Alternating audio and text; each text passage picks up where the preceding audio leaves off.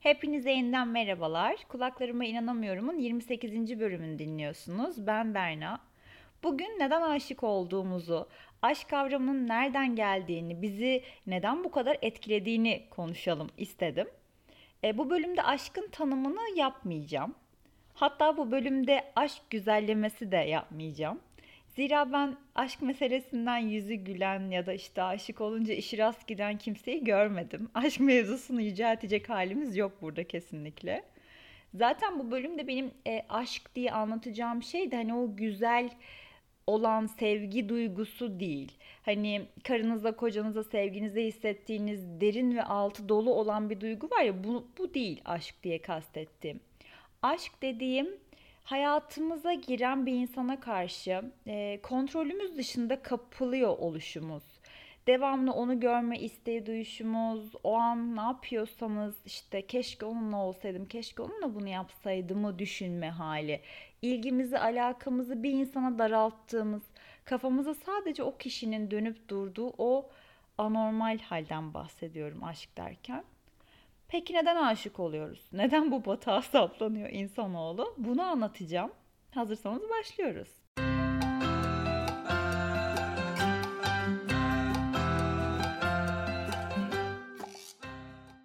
Aşk konusu neden bu kadar ilgi çekici bir konu? Yani neden bu kadar trend topik? Her sektörde, her alanda, her arkadaş sohbetinde neden hep en can alıcı konu? Neden hep e, herkesin bir şekilde dönüp dolaşıp bağladığı, ilgi çekici bulduğu bir konu?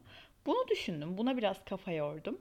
Ve şunu fark ettim ki aşk diğer bağlara kıyasen epey yoğun hisler barındıran bir bağ. Yani bir sevgi ilişkisine, arkadaşlık ilişkisine, dostluğa, aile bağına kıyasla çok daha güçlü, çok daha ateşli, atak bir duygu. Bu kadar yoğun olmasının en büyük sebebi de bence bu alevi anlamlandıramayışımız biz anlamlandıramadıkça, kaynağını fark edemedikçe, çözemedikçe daha da heyecanlanıyoruz, daha da yükseliyoruz ve birazcık da saplantılı bir hal almaya başlıyor. Çünkü çözemiyoruz. Biliyorsunuz aşk konusunda şairler, şarkıcılar, düşünürler, bilim insanları herkes bir açıklama yapma, bir e, mantığa kavuşturma peşinde. Asırlardır bitmek bilmiyor bu aşk meselesini çözüme kavuşturma motivasyonumuz. Peki biz kime kulak vermeliyiz Berna derseniz ben bilim insanlarına kulak vermeniz taraftarıyım. Yoksa yani Yıldız Tilbe'yi dinleye dinleye gecenin üçünde mesaj bekler hale geliyoruz. Arama bekler hale geliyoruz. Yani şarkıcılar, şairler çok yardımcı olmuyor bence aşkı çözümlemek ve üstesinden gelmek konusunda. Ben bu bölümde kesinlikle bilim insanlarını dinledim. Çok makale okudum bu konuyla ilgili. Nörokimyayı, psikolojiyi, sosyolojiyi kaynak edinip bu bölümü hazırladım. Hani diyorsanız ki ben yok gece mesajımı beklerim arkadaşım. Siz bu bölümü kapatıp Spotify'daki damar listelere gidebilirsiniz. Bu bölümde bilim konuşacağız hazırsanız. Hiç sıkıcı bir şekilde bilim konuşmayacağız ama çok güzel toparlayacağıma söz veriyorum. Şimdi bu bölümde neden aşık olduğumuzu konuşuyoruz ya işte aşk deyince hep kalbimizden bahsediyoruz ama tabii ki de bu bir e, metafor yani kalbin konuyla hiçbir alakası yok. Her şey beyinde bitiyor biliyorsunuz ki. Bizim beynimizin iki temel evrimsel mekanizması var. Yani iki temel evrimsel mekanizma üzerine inşa edilen bir organ beyin. Birincisi hayatta kalmak, ikincisi genetiği kopyalayıp soyu devam ettirmek. Beynin olayı bu ikisi. Evet biz bin tane şey yaşıyoruz hayatta bin tane önceliğimiz var ama beynin öncelik verdiği iki mesele bu. Yani size bir Lamborghini anahtarı veriyorlar. Diyorlar ki al arabayı çalıştır git senin. Mükemmel değil mi? Mutluluktan ölürsünüz. Harika. Arabanın anahtarını alıyorsunuz, koşuyorsunuz ama Lamborghini'nin olduğu tarafa doğru siz giderken o taraftan size bir kaplanın koştuğunu, sizin üzerinize doğru geldiğini görürseniz o milyon dolarlık arabaya değil geri istikamete doğru koşarsınız. Yani bakıldığında hatta şey bile diyebilirsiniz hiç fark etmez ben arabaya giderim yeter ki hani kavuşayım bile diyebilirsiniz belki o kadar istiyorsunuzdur. Ama beyin hayatta kalmayı pahalı bir arabaya sahip olmaktan üstte tutar. Yani anlatmaya çalıştığım şey şu. Beyin her zaman bizim önceliklendirdiğimiz şeyi önceliklendirmiyor bize seçim hakkı tanımadığı konular da var. Bu örnekte olduğu gibi sen delirsen de o araba için o kaplanı gördüğü an ters istikamette koşarsın. Buna sen o an karar veremezsin bile. Birincisi işte hayatta kalmak bu örnekle anlattığım gibi. İkincisi de soyunu devam ettirme dürtüsüyle bir eş seçmek. Yani eşi nasıl seçiyoruz? bir düşünelim diğer memeliler, diğer hayvanlar gibi bir başka cinsin poposuna işte burnumuzu sürtüp koklamaya çalışmıyoruz değil mi? Nasıl eş seçiyoruz? Daha medeni olduğumuz için tabii ki hayvanlara göre tanışıyoruz, konuşuyoruz. İşte kriterler oluşturuyoruz. Diyoruz ki o benim kriterlerime uygun ya da uygun değil. Buna göre bir partner arayışı içerisindeyiz medeni olduğumuz için değil mi? Maymun değiliz herhalde. Akla mantığa uygun kriterler ışığında partner seçiyoruzdur. Değil mi? Yani herhalde canım dediğinizi duyar gibiyim ama size kötü haberlerim var. E, çünkü aşkın kimyası tamamen ilkel. Yani nasıl Berna derseniz şöyle açıklayayım. Biraz teknik bir konu ama beynimizin ön kısmında bulunan prefrontal korteks dediğimiz bir bölge var. Frontal lob diye de geçiyor. Şu alnımızın tam olduğu tarafta. Akıl dediğimiz yer var ya işte tam aslında orası her bilgiyi hatırlayan, işte duygusal bilgiyi toplayan, bunu düşünceyle birleştirip bize akıllıca tercihler yaptıran, mantıklı kararlar verip ilkel dürtülerimizi kontrol altına alıp bizi kabaca işte hayvandan ayıran yer tam olarak burası. İşte müzik zevkimiz, moda anlayışımız, tercihlerimiz, e, entelektüel yanımız, böyle kendimizde en sevdiğimiz yer, en havasını attığımız özelliklerimiz vardır ya. İşte bunlar bu frontal lob sayesinde sahip olduğumuz özelliklerimiz. Medeni yerimiz bir nevi. Burayı unutmayın. Bu frontal lobu unutmayın. Şimdi partner seçerken bu bölgeyle seçmek istersiniz değil mi? İşte kriterlerinize uygun birini hep hayal edersiniz ne bileyim 1.85 boy, geniş omuz, sarışın işte ne bileyim 50k aylık gelir. Bunları istiyoruz. Hani kafamızdaki kriter dediğimiz şeyler bunlar. Bunlar işte bizim prefrontal korteksteki kontrollü siparişlerimiz. Eğer eş seçiminde bu bahsettiğimiz kısımla yola çıksaydık süreç bu şekilde olurdu. Herkes kriterlerine ve ideallerine uygun birileriyle birlikte olurdu değil mi? Ama genetik aktarım maksatlı eş bulmak bahis konusu olunca tıpkı Lamborghini örneğindeki gibi işler bizim planladığımız, tercih ettiğimiz yönde gitmiyor. Yani beyin bizim kontrolümüz dışında bir merkezini devreye sokuyor. Daha ilkel bir taraf mevzuya dahil oluyor ve bu patron bölge hani bizim duygularımız, dürtülerimiz, iç sesimiz falan diye ifade ettiğimiz bir bölge var ya. İşte bu patron bölge biyolojik anlamda sana uygun bir eş bulunca okey bu kişi diyor. Ve sen aşık oluyorsun. Yani senin o kriterlerin, o prefrontal korteksten geçen güncel listen şunlar olsun bunlar olsun dediğin liste falan tamamen tarih oluyor aslında bir nevi bu az önce anlattığım duygu, dürtü, iç sesimiz yani o ilkel kısmımız işte o maymunlara benzeyen kısmımız aşık oluyor aslında. Hatta bu süreçte e, frontal korteksin de etkinliğini azaltıyor bu kısım ki niye onun etkinliğini azaltıyor biliyor musunuz? Mantıklı konuşup da o partnerle birleşmesine engel olmasın. Çünkü genetik aktarım yapmak istiyor. Çünkü soyunu devam ettirmek için birini seçti ve buna engel olsun istemiyor mantık. Yani hiç olmayacak birine aşık olduğumuzda neden mantıklı davranamadığımızı sorguladığımızda işte böyle bırakamıyorum ulan falan dediğimiz o e, tuhaf anların sebebi işte bu. Yani aslında işler gerçekten bizim irademiz dışında gerçekleşiyor. Çünkü beynin aşık olmakta rol oynayan o patron tarafı eş ararken sizin e, kriterlerinize göre eş seçmiyor. Full ilkel düşünün. Hani bir bebek gibi düşünün. Beyin neyi çekici buluyor biliyor musunuz bu bahsettiğim? Görsellik. Sadece görsel olarak algılıyor. Görsellik dediğimde e, frontal lobun sipariş ettiği görsellikten bahsetmiyorum. Hani işte 1.65 boyunda olsun, kıvırcık olsun, fiziği şöyle olsun. Bunun gibi düşünülmüş bir görsellikten bahsetmiyorum. Beynin vurulduğu kısım burası değil. Beynin etkilendiği şey karşınızdaki kişinin sözel olarak ifade edilemeyen görselliğiymiş. Yani bakışları, mimikleri, gülüşü, kokusu. Bakın göz rengi demiyorum mesela bakışları. Dişlerinin işte zirkonyum kaplama falan demiyorum. Gülüşü. Chanel parfümü demiyorum. Kokusu. Yani aslında bizim net olarak ifade edemediğimiz, adını tanımlayamadığımız o anlık bir görsel imaja tutuluyormuş beyin. O ilkel kısmı. Beynin o ilkel kontrolsüz yanının eş seçerken ikinci baktığı şey de şuymuş. Yine bizim e, bilinç düzeyiyle ifade edemediğimiz, anlayamadığımız, adını koyamadığımız bir durum bu da. E, o kişinin feromonları. Feromon bir koku aslında. Burnumuzla algıladığımız bir şey. Hani demiştim ya biz hayvanların e, hayvanlar gibi gidip de poposundan koklamıyoruz değil mi? İşte çok medeniyiz falan demiştim ya. Aslında çok da medeni değilmişiz bu konuda. Bir tık hayvanımsı bir e, ilkelliğimiz var bu noktada. Burunla algılanan bir koku var. Kokusuz koku diye geçiyormuş feromon kelimesi. Ve e, karşımızdaki kişinin feromonları yani bizi ne kadar etkilerse o kişiye biz o kadar okey oluyormuşuz kabaca. Hani bazen hoşlanırız birinden, tanışırız, buluşuruz ama bir şeyler yolunda gitmedi deriz ya. Hani böyle bir bilmiyorum tutmadı bir kimyamız deriz ya. İşte aslında orada e, o kişinin feromonlarından etkilenmediğimizi söylemiş oluyormuşuz. Hani aura falan da diyoruz ya biz adını e, adlandırmaya çalışıyoruz ama işte bu kokusuz koku dediğimiz feromonlar çok güçlü sinyallermiş. Yani e, bizim bilinç düzeyi çok anlamadığımız için ne alaka ya diyorsunuz belki şu an ama aslında oldukça beden üzerindeki etkisi yüksek sinyallermiş. Sen karşındakinin feromonlarından etkilendiğin an beden bunu ödül olarak da kodladığı için devamlı bunu ister hale geliyorsun.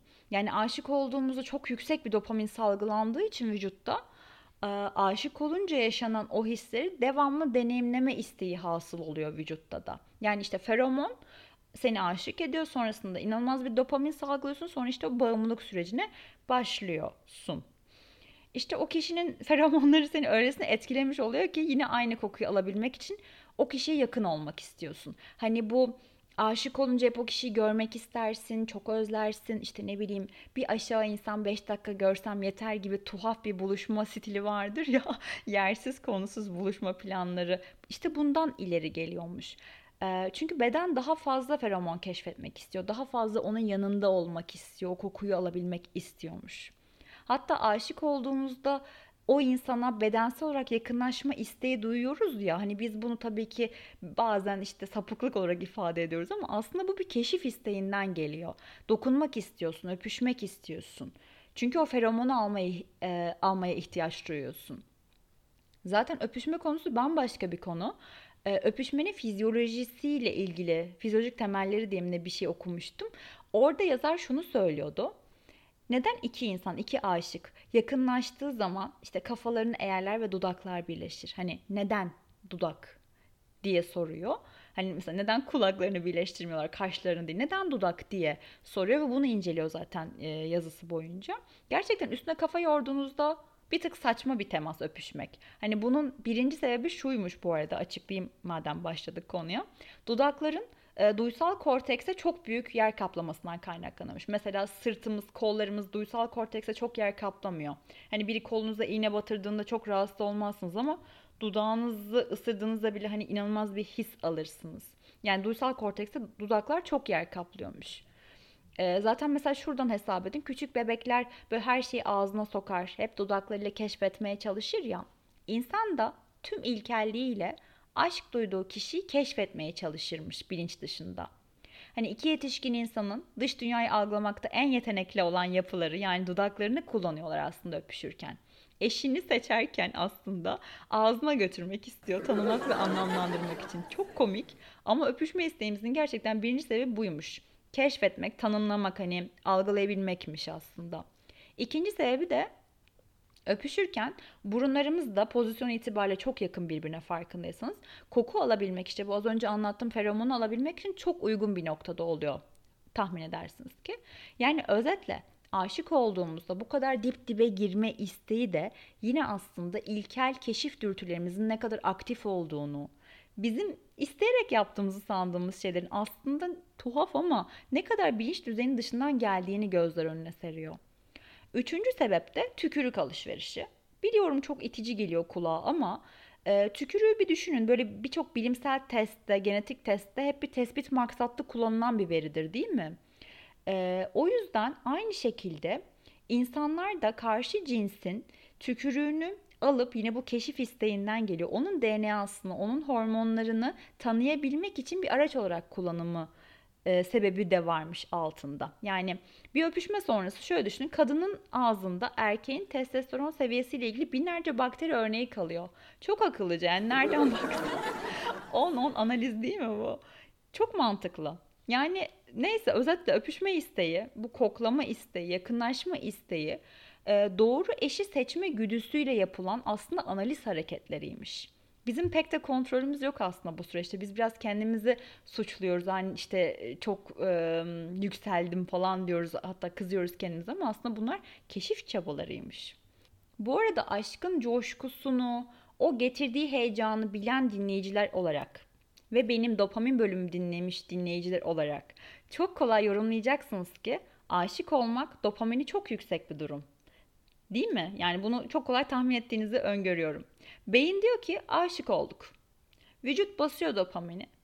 Ödül mekanizması devreye giriyor. Bu kişi ödül bana diyor. Aşık olduğum kişiyle olmak ödül olarak algılıyor ve ona ulaşmak için her yolu mübah kılıyor. Sanki hani yükselmemişsin gibi iyice yükseliyorsun o kişiye bir de dopamin yüzünden.